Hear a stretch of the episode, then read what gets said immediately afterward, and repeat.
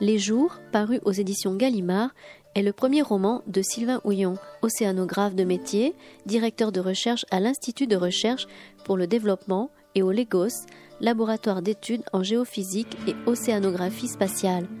Sylvain Ouillon était à la librairie Ombre Blanche, jeudi vingt et un mars deux mille dix-neuf. Bonne écoute à toutes et à tous.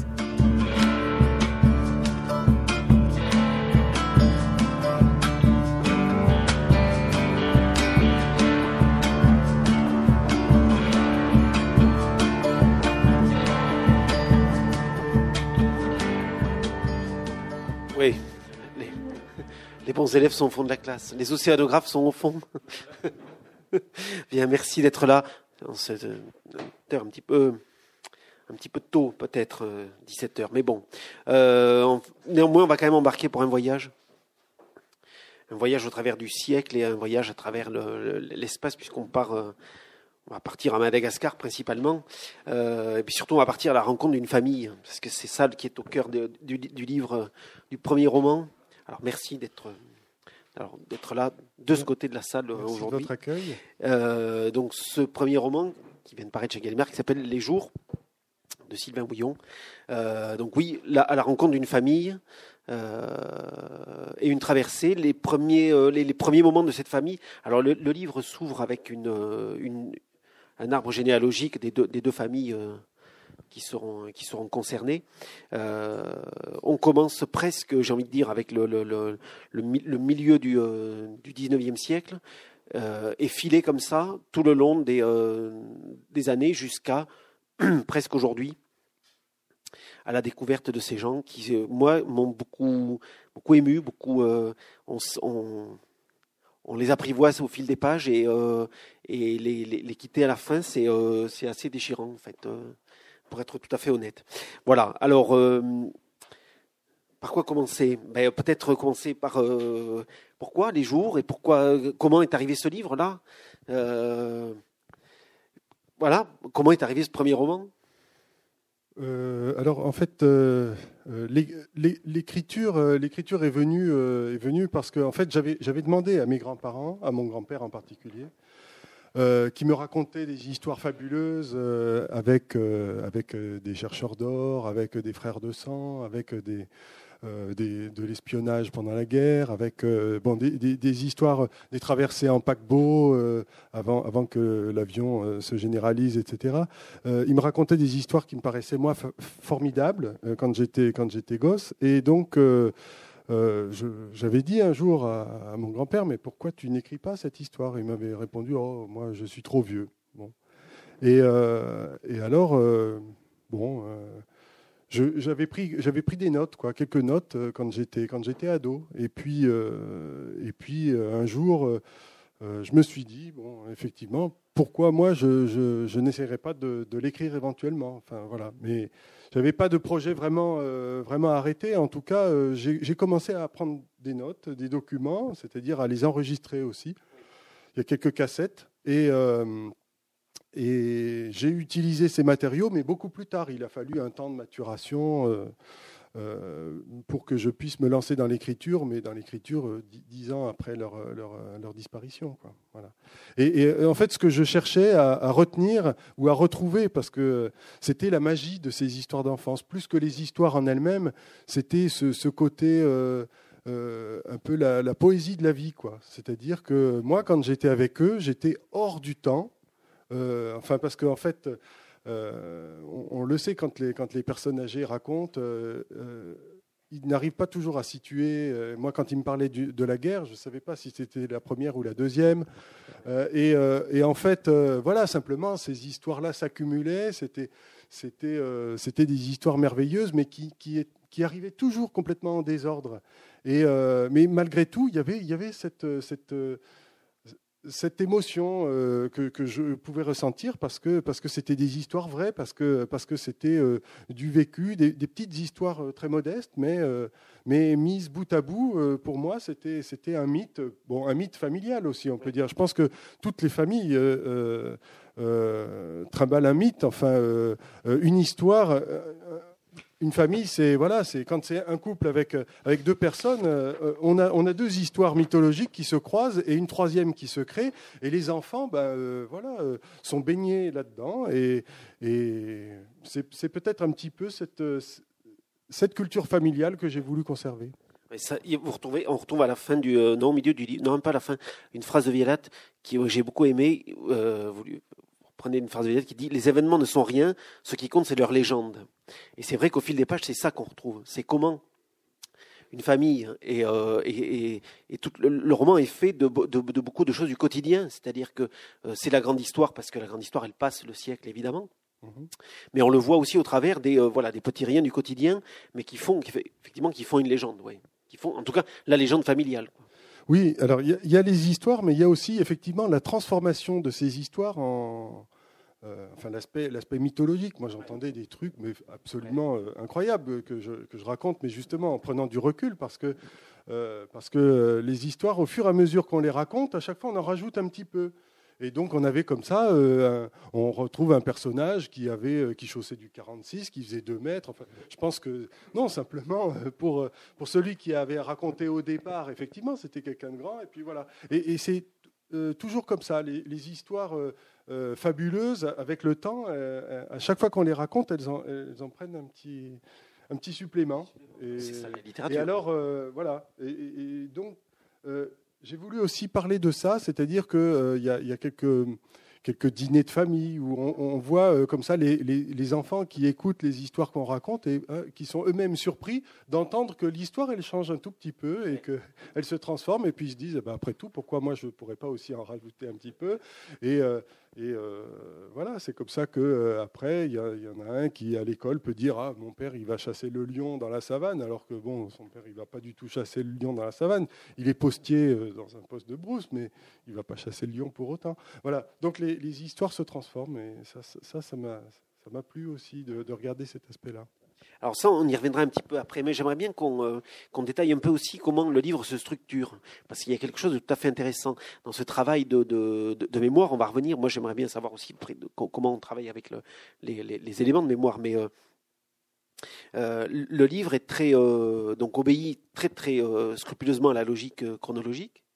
Hein euh, si dans, avant de parler de ça, pourquoi vous faites remonter, euh, vous auriez pu vous cantonner juste au, à la limite aux parents, De, de, de, enfin, à vos, vos arrière-grands-parents.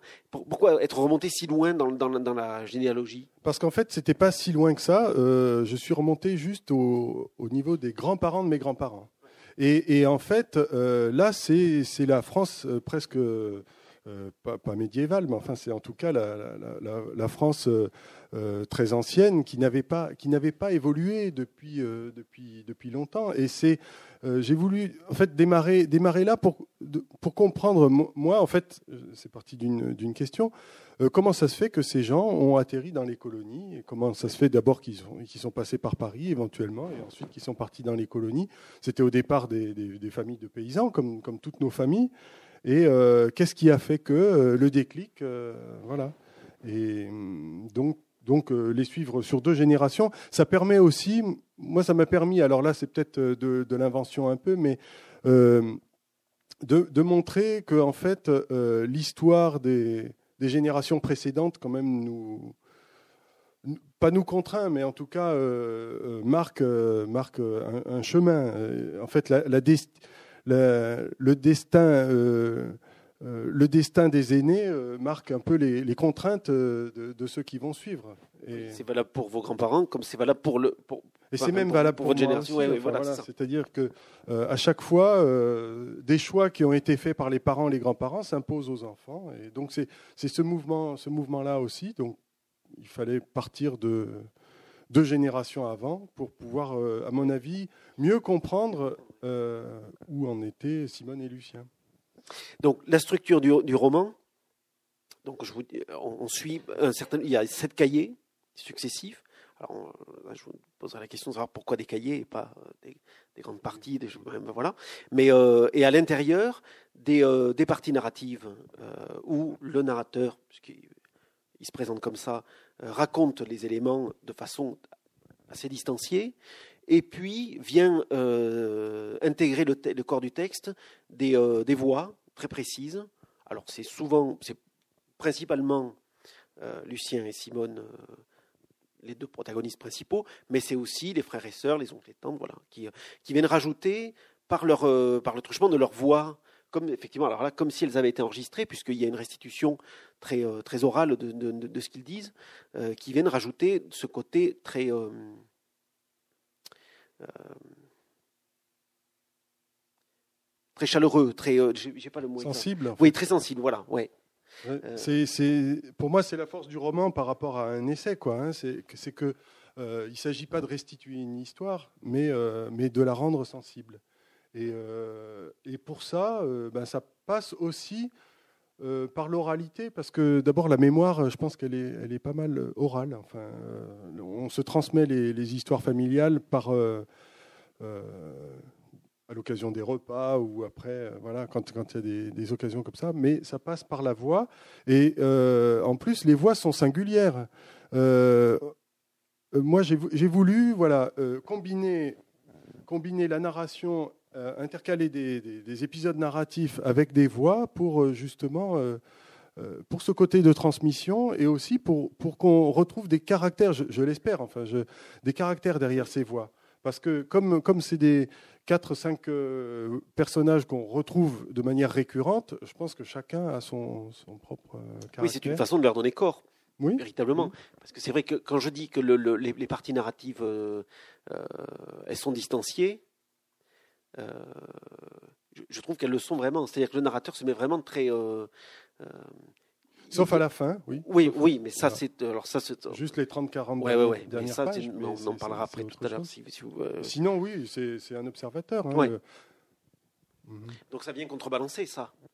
Pour, euh, du coup, ça vient porter un équilibre. Voilà, et puis il y, y a un troisième élément, c'est les bornes, euh, c'est les bornes historiques. Donc... Euh, En fait, les bornes historiques, pourquoi ? Parce que, bon, comme on traverse le XXe siècle, euh, en fait, moi-même, j'y comprenais. Je ne comprenais pas grand-chose au déroulement je, de la, la Seconde Guerre mondiale dans les, dans les colonies, hein, parce que je, je, j'avais...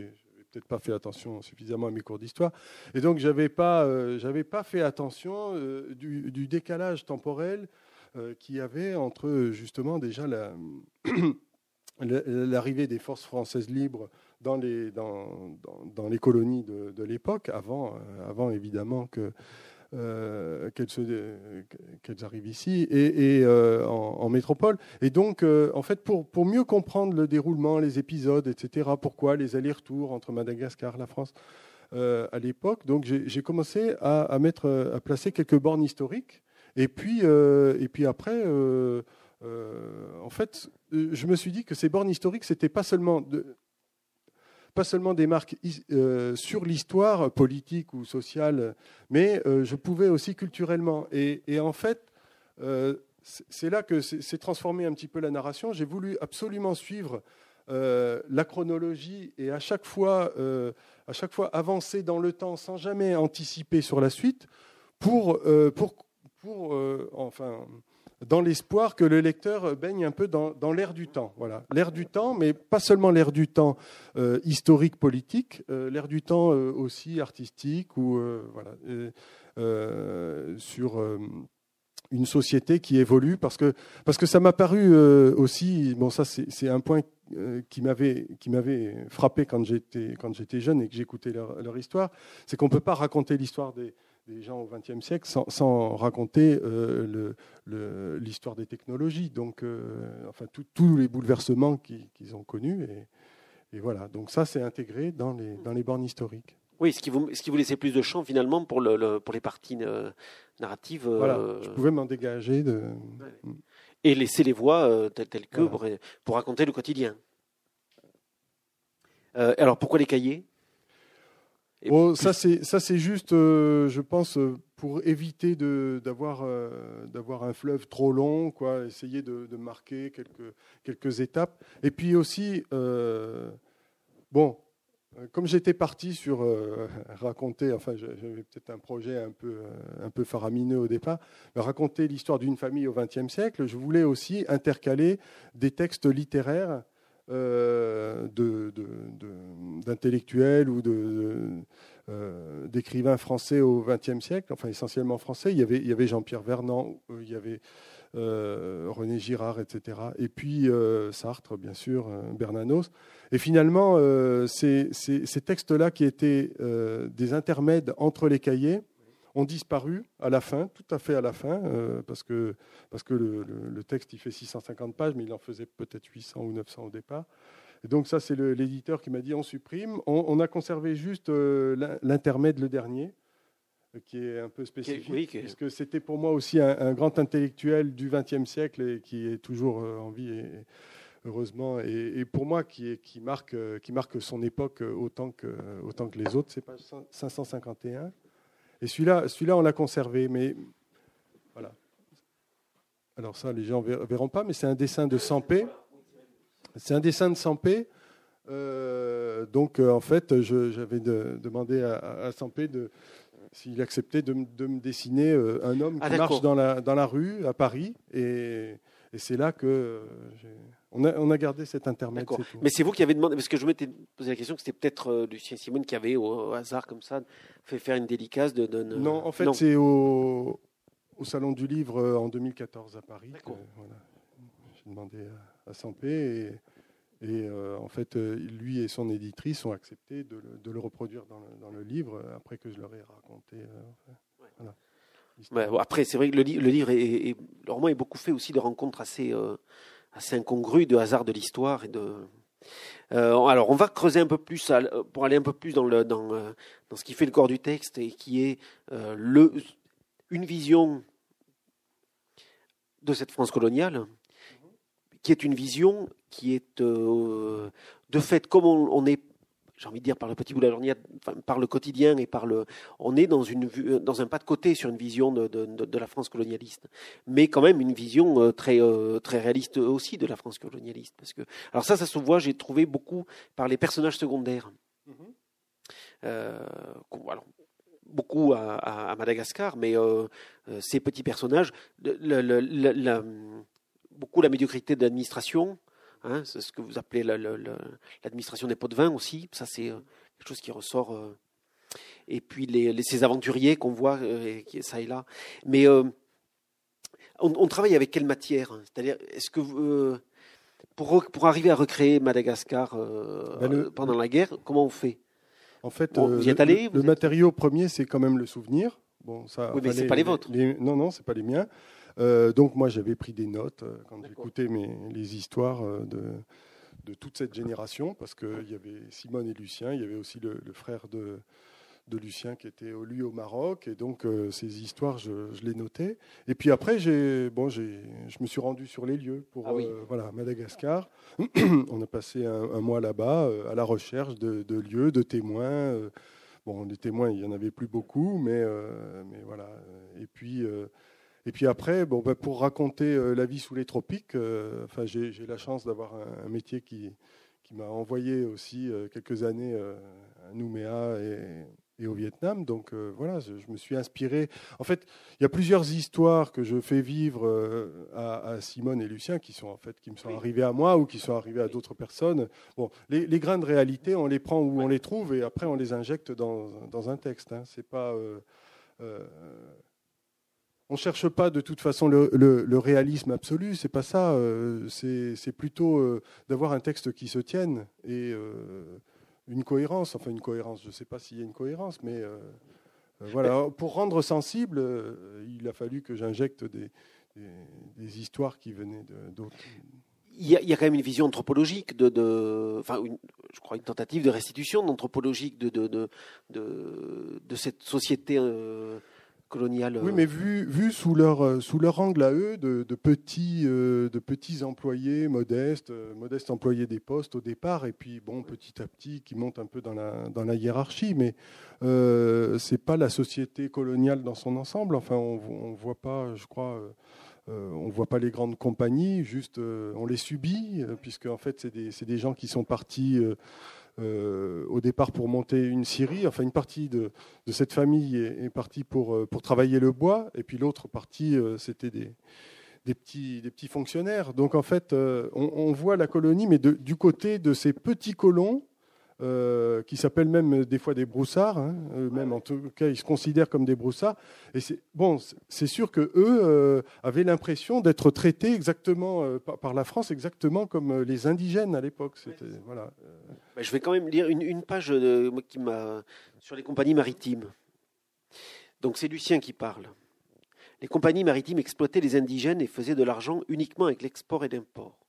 À la Poste, j'ai causé avec beaucoup de représentants de commerce qui venaient à leurs frais pour essayer de placer leurs marchandises. Je les déconseillais car en somme, c'était un trust. Il y avait les trois grosses compagnies à Madagascar. Ça, c'est le vrai capitalisme. Seulement, on ne le dit pas dans les journaux. Trois compagnies qui avaient le monopole de l'importation et de l'exportation de tout. Il y avait la compagnie marseillaise de Madagascar, la compagnie lyonnaise de Madagascar, la société industrielle et commerciale de l'Émirne, et encore une ou deux plus petites. Elles s'entendaient comme larrons en foire. Il y avait des pots de vin avec les administrateurs. Un gars qui essayait de gagner sa vie honnêtement n'y arrivait pas. Il ne lui restait, euh, il ne lui restait plus, s'il en avait les moyens, qu'à se payer un billet de retour pour la France. Je vais te donner un exemple. Avant la guerre de trente-neuf, le directeur de l'agence de... Alors là, c'est déjà du mal avec les noms malgaches, moi. Euh, Marouan... Marouan sept, oui. Merci. Marouan sept. Euh, donc c'est le directeur de l'agence lui-même qui me l'a dit. On achète le raffia à vingt-cinq centimes le kilo et on le revend soixante-quinze. Voilà, les indigènes se crevaient le cul. Le raffia, c'est dur. Le raffia, c'est tiré d'un palmier qui pousse dans l'eau. Il faut le décortiquer. Il faut décortiquer les limbes des feuilles qui donnent la fibre. Mais c'est gluant, c'est collant. Il faut la laver trois ou quatre fois, la faire sécher, l'enrouler. Les types sont obligés d'aller dans l'eau pour le décortiquer, et cetera. C'est une compagnie qui a exploité ton père pendant une dizaine d'années. Pour s'installer, ton père a été obligé de demander un prêt aux compagnies. Le prêt était à douze pour cent. Il y avait deux équipes qui sciaient du bois jour et nuit. Ils travaillaient tout le temps euh, et la compagnie le faisait payer en bois. La compagnie faisait fortune. Elle considérait le père de Simone comme un indigène, son ouvrier, et c'est elle qui faisait le commerce sur son dos. Inutile de te dire que la compagnie se sucrait sur la vente du bois. Là, on voit vraiment la, la, la, la, la, la, la mécanique coloniale euh, ah oui, oui. Euh, qui est à tous les, enfin, à tous les niveaux. Et c'est vrai que Lucien a, a la chance, lui, d'être dans l'administration. Voilà. Il, il, est, il est à l'abri de ça, mais effectivement, euh, je pense que Euh, les petits colons, euh, enfin, il n'y en a aucun qui a fait fortune. Et ouais. Donc, euh, en fait, je ne sais pas, je sais pas pourquoi euh, ils étaient partis, parce qu'on leur avait vendu du rêve, ou parce que, enfin, dans cette famille-là, c'était les, des Lorrains qui étaient partis travailler le bois, parce que, euh, en fait, leur, euh, leur scierie avait brûlé pendant la guerre de soixante-dix. Les Allemands avaient mis le feu en soixante-dix. Ils avaient recommencé en quatorze. Donc, ils se sont dit, bon, c'est pas la peine, autant qu'on parte à Madagascar, où on leur proposait des, des terres à... à mettre en valeur pour pratiquement rien, quoi. Et on leur prêtait même euh, de l'argent pour démarrer. Sauf que c'est, c'est, c'est là que déjà le, le, problème, le problème démarrait, puisqu'en fait les, les sociétés qui prêtaient de l'argent, c'était ensuite les sociétés qui leur rachetaient à des tarifs très, très, très modiques. Et puis euh, finalement, ils, ils restaient endettés pendant... Euh, Sans jamais, sans jamais s'en sortir. Ça. Et alors, et alors, c'est marrant parce que juste après, le, le, le, ces mêmes logiques, elles sont reproduites à échelle, à échelle différente. Alors, c'est, c'est, c'est juste la page suivante, et c'est toujours Lucien. Alors, c'est, c'est l'anecdote des, euh, des, euh, des, du café. C'est après le café. Si, c'est après. Ah oui, le café, oui, c'est, oui, oui. Ouais, ouais. C'est quand euh, le, en fait, le, donc, euh, le colon qui a, qui a cette, cette propriété, là, euh, cette scierie, euh, a aussi des champs de café. Et en fait, euh, bon, ça coûterait trop cher de, de demander à ces indigènes de, de travailler pour ramasser les, récolter les grains de café. Donc en fait, il, il, préfère, il préférait qu'on lui vole ces grains de café et qu'on lui amène, euh, qu'on lui amène ces grains de café en disant « j'ai trouvé ça dans la forêt ». Et en échange de quoi? Bah, ils, ils échangeaient, en fait, ils faisaient du troc, quoi. Hein. Tu me ramènes du café, bah, moi je te donne de l'huile, du sel, du sucre, et cetera. Et lui, il avait un stock. Euh, en fait, c'est une société qui vivait beaucoup par le troc. Hein. Il avait un stock comme ça de produits de base et il échangeait euh, donc le café que, que, les, que les familles indigènes allaient, allaient ramasser en douce contre, contre ces produits de base. Et lui-même, ses produits de base, il les, il les obtenait euh, des commerçants chinois euh, euh, qui, euh, en fait, pour qui il allait construire des, des, des maisons en bois. Et donc, ces commerçants chinois le payaient en denrées de base. En fait, c'était voilà, une, oui. une économie secondaire, mais parallèle. Ouais. parallèle. Ouais, qui fonctionnait aussi parce que, parce, que, parce que les sociétés fonctionnaient absolument de façon totalement différente. Il y a un moment où vous dites que les, les, les, les Malgaches sont dans un éternel présent aussi. Oui, ben c'est, c'est, enfin, plus, il y avait plusieurs anecdotes comme ça qui, qui revenaient dans les, dans les, dans les histoires racontées par, par Lucien ou par, ou par d'autres. C'est que... Euh, euh, enfin, moi, ça, ça m'est même arrivé une fois à Madagascar. C'était, c'était d'ailleurs formidable. Euh, quand je suis arrivé, c'est peut-être le premier jour où je suis arrivé à Tananarive. On était à la terrasse d'un café avec ma femme et puis euh, on rencontre un malgache qui, qui avait envie de discuter avec nous. Donc on discute, il était dix-sept dix-huit heures et puis euh, euh, vient le moment de payer. Donc je vais pour payer, il dit « Ah non, non, non, surtout, euh, surtout c'est, c'est moi qui paye ». Bon, j'étais un peu, un peu embêté, mais euh, il, a voulu, euh, il a voulu payer, il a tenu à payer. Et puis ensuite, on s'est salués, et cetera. Mais on avait passé une heure vraiment formidable, quoi. Et il a dit bah, « Maintenant, je vais travailler ». J'ai travaillé pour, ben parce que j'ai, j'ai plus, j'ai, j'avais gagné mon argent pour aujourd'hui. On a passé un bon moment et maintenant je retourne travailler. Et, et voilà, donc là, là le, le présent compte, quoi. C'est-à-dire qu'on travaille maintenant pour gagner la croûte, pour gagner ce qu'on va manger ce soir. Et moi, ça m'avait, ça m'avait marqué, ça. Et il y a plusieurs histoires qui... Celle-ci, je ne l'ai pas, je l'ai pas inclus finalement là-dedans, mais... mais il y a quelques histoires comme ça. Alors, il y a quelque chose moi, qui m'a euh, pas surpris. On ne se préoccupe pas du futur, oui, en fait. Oui, c'est ça. ça. C'est, oui, mais... c'est que nous, on baigne dans le futur maintenant. Euh, enfin, on, on le voit, on a toujours peur pour les études de nos enfants. On est en train de, de, de toujours prévoir plus. Et puis, euh, les, les, euh, même, même dans le fait de, d'acheter, de s'endetter pour vingt ans, trente ans. Enfin, je pense qu'on on passe notre temps à se rassurer aussi, quelque part. Euh, je n'ai pas l'impression qu'il y ait ce, ce rapport au temps... Euh, Euh, à Madagascar, en Afrique, enfin, on, il y a un rapport un peu différent. Voilà, mais de fait, Lucien et Simone, ils, ils ont aussi euh, ce rapport différent. Hum euh, ce qu'ils, euh, quand ils reviennent après en, oui, en métropole, oui, oui. ça les, euh, ça les perturbe ça les, un peu. Ça les met en décalage oui. aussi par rapport à, ben, par rapport aux gens qui peuvent, euh, qui peuvent croiser dans leur immeuble ou dans leur quartier, parce qu'ils se sentent un peu différents. Ça, c'est certain. J'avais noté que, que Simone qui disait que, contrairement à La Réunion, la société malgache n'est pas métissée. Euh, ça j'aimerais bien que vous... Ah ben ça c'est parce que euh, je crois que en fait l'histoire de La Réunion est un peu spéciale puisque La Réunion c'était un caillou euh, sur lequel euh, il n'y avait personne et euh, les, les blancs, les noirs euh, sont arrivés en même temps pratiquement et donc il y a eu dès le départ euh, la... la création d'une société créole, enfin une culture créole plutôt, c'est-à-dire la, la, la culture à La Réunion c'est fait d'apports euh, de, des différentes communautés qui sont arrivées là pratiquement, euh, enfin, pratiquement ensemble. Et, et, et, et du coup, euh, cette créolité, on ne la trouve pas à Madagascar. Parce que euh, déjà, Madagascar, c'est un pays assez grand. Hein, c'est grand comme la France et la Belgique réunies. Et il y a dix-sept ethnies. Et entre elles, les, les ethnies malgaches ont des cultures très, très distinctes. Hein, il y a...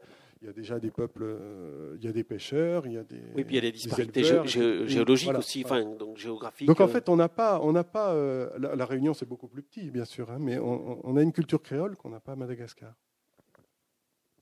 Euh, on revient un petit peu aussi sur la période, de, alors, qui est, qui est très bien rendue dans le roman. C'est la, la, la période de, de, de l'occupation en France et de, du coup des, des, des, des mouvements de résistance. Euh, à Madagascar, parce que là aussi, il y a une... Euh, ça, euh, j'imagine, enfin, c'est comme ça que je l'ai vu, comme on est loin de la métropole, on, on ressent les choses de, totalement différemment. Mm-hmm. Euh, alors, il y avait, on connaissait le cas de, de la, la Martinique, où hein, l'amiral Robert, lui, avait euh, appliqué des choses et puis était extrêmement ferme. Mais j'ai l'impression que Madagascar, pour le coup, c'est beaucoup plus fluctuant à ce moment-là. C'est... Euh, c'est on, Oui, disons qu'il y a, il y a un pouvoir pétainiste euh, au départ hein, qui, oui. qui reste assez, assez longtemps d'ailleurs hein, par rapport à d'autres, d'autres colonies qui sont passées rapidement euh, du côté euh, des Français libres. Euh, et bon, euh, à un moment, les fonctionnaires arri- arrivent à un point euh, où ils doivent faire des choix parce que la, l'administration euh, leur dit euh, que d'abord, on n'a pas le droit de, de, parler, euh, de parler politique, on n'a pas le droit de parler... de ce qui ne concerne pas le, le travail sur son lieu de travail, et cetera. Il y a des circulaires, et puis à un moment, on leur demande de s'engager, de signer un engagement euh, en faveur du gouvernement de, de Pétain. Et là, Lucien refuse de signer, et, euh, et en fait, lui et quelques, quelques-uns de ses, ses collègues, en fait, je crois qu'ils sont soixante-dix à Madagascar, soixante-dix fonctionnaires, a refusé de, de, de, de signer euh, euh, une... Euh, de, de signer pour le gouvernement euh, pétainiste, quoi. Et, et, et, euh, et en fait, c'est à ce moment-là que les Britanniques débarquent. Oui. Et là, il y a des, des vestes qui se retournent de manière phénoménale. Et en fait, ceux qui avaient signé viennent voir tous ceux qui n'avaient pas signé pour faire copain-copain, quoi. Et, et donc, là, il y a... Oui, je pense que... Mais ça, c'est une, c'est une question qui, qui nous taraude tous. Enfin, qu'est-ce qu'on aurait fait à cette période-là? Est-ce qu'on se serait engagé? Est-ce qu'on ne se serait pas engagé, et cetera. Euh, Lucien, lui, en fait, il a... Chou... Il a fait un choix quand même de ne pas signer, mais euh, il s'est posé plusieurs fois la question, est-ce que je dois partir, euh, aller à Londres ou pas? euh, Deux fois, il est sur le point de partir, et puis finalement, il ne part pas parce qu'il a deux, deux jeunes enfants. Et voilà, enfin bon, c'est, mais euh, qu'est-ce que nous, on aurait fait? je pense, je pense que c'est aussi ce qui m'a intéressé en, en regardant ces, ces personnages, c'est, c'est de, de se demander à quel moment dans une vie on a des choix à faire. Enfin, notre liberté, elle... elle ça, Euh, elle s'applique où et, et dans quelles circonstances. Et, et euh, là, il y a des moments cruciaux où on, on peut, on peut s'engager ou pas s'engager, et cetera. Ça, c'est, c'est ça le, le, le destin, en fait. Quand on, le destin, c'est moi qui, qui fais mon destin, c'est, c'est moi qui m'engage ou, ou pas. Et euh, voilà, c'est des moments forts, la guerre, pour ça, parce que c'est pour ça qu'il y a un cahier spécial guerre, là, parce que je pense que... Euh, Et puis on voit toutes les attitudes possibles et imaginables. Dans les personnages secondaires, il y a aussi la résistance en peau de lapin, comme on dit, oui. ceux, qui, ceux qui vendent les, le marché noir, et cetera. Parce que dans la, dans, la, dans la famille... Et puis il y a des petites anecdotes rigolotes aussi, je pense, sur, euh, là-dessus, euh, sur les, les comportements. Mais Céline, Céline en, a, en, en parle très bien dans, dans, dans Le Voyage au bout de la nuit, déjà, sur le comportement des gens euh, pendant la guerre de, de quatorze. Là, mais, euh... mais du, du fait que, ce, que le... leurs habitudes et leur mode de vie soient plus aventureux euh, aussi que euh, quelqu'un qui vit euh, en province. Mmh. Est-ce que ça conditionne pas aussi leur, le, est-ce que ça facilite pas le fait d'aller euh, euh, de s'accommoder moins facilement? Là, en l'occurrence, de l'occupation, même si le, ben, j'imagine quand même qu'à, qu'à Madagascar, on vit pas l'occupation de la même façon qu'on la vivait à Paris. Euh, euh... Là, je, je manque de. Enfin, parce que. Parce qu'il n'y avait pas les Allemands non plus. Euh... Oui. Euh, alors en fait, bon, euh, Lucien et Simone, là, en l'occurrence, se sont engagés de manière. Euh, euh, en fait, dès, dès que les Britanniques sont arrivés, ils ont, ils ont fait de, de l'espionnage. Donc euh, l'espionnage, en particulier, puisque Lucien est postier, il était facile pour lui de, de, de regarder tous les, tous les téléx, tous les télégrammes qui passaient. Euh, de changer l'ordre des mots, et cetera, de, de, de faire des rapports, évidemment, pour l'état-major britannique. Et puis, euh, bon, voilà, c'était leur manière, de, leur manière de participer. Il y en a un qui, qui allait piocher les informations ou les messages codés. Et puis, euh, en fait, ils ne le savaient pas, mais c'était sa femme qui décodait derrière dans un autre service.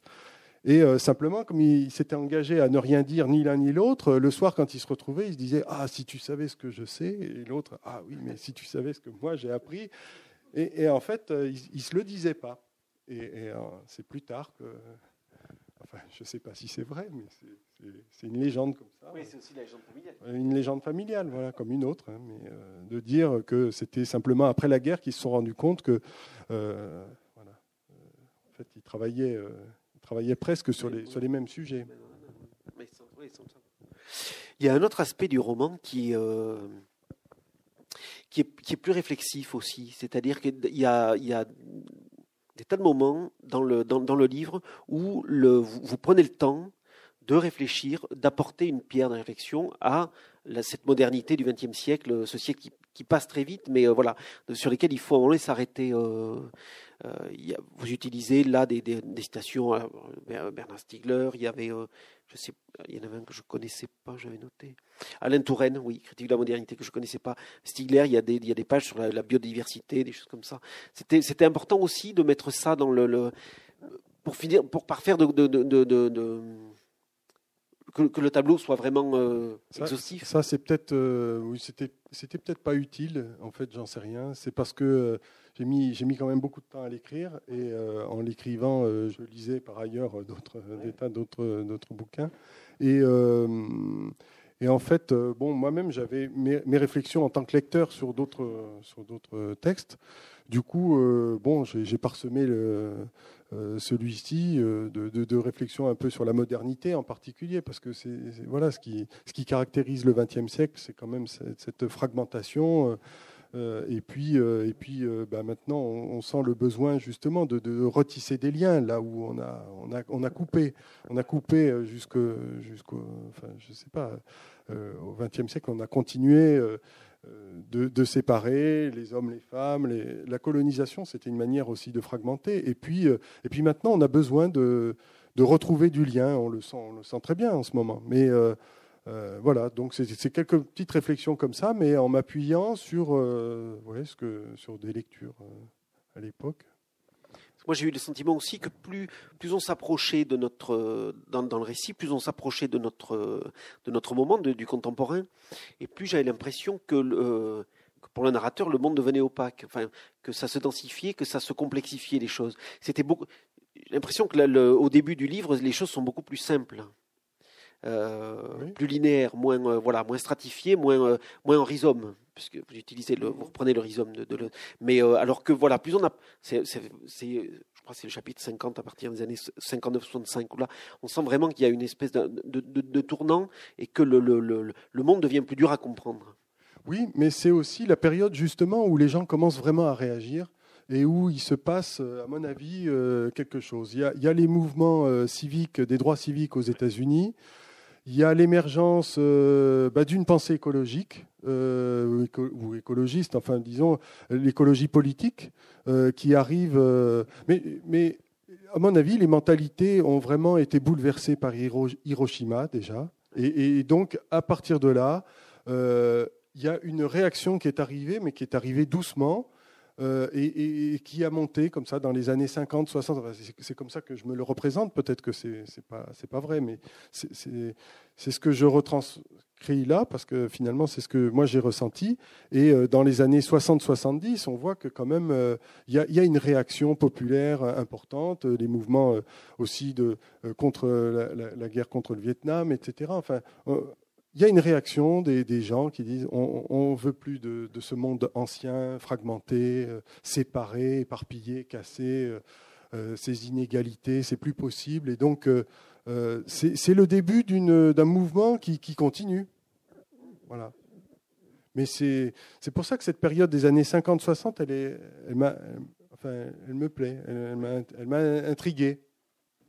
Mais en même temps, c'est un roman, c'est pas une tribune. Hein, je veux dire, je, non, mais euh, euh, parce que je suis pas, pas, j'ai pas les capacités ni. Euh, c'est plutôt en, ma, en m'appuyant justement sur, sur quelques textes de, de, de quelques, euh, quelques philosophes ou sociologues euh, que euh, finalement je, je mets des petites graines comme mais ça. C'est ça, c'est des, celui mais, qui veut, euh, bah, peut-être que ça fera résonance ou pas. De, chez oui, lui, c'est mais... ça, de dire les titres de la compréhension. Mmh. Après, on peut, on peut aller creuser ou pas euh, selon, selon, euh, selon comme on veut. Hein. Bon, alors, on va passer à la séance dédicace et puis euh, on ira peut-être aussi boire un apéritif euh, dans, la, dans la grande librairie, dans le patio de la grande librairie. Vous êtes tous les bienvenus pour venir boire un apéritif euh, tous ensemble. Merci beaucoup, Nicolas. Merci beaucoup, Sylvain. Merci.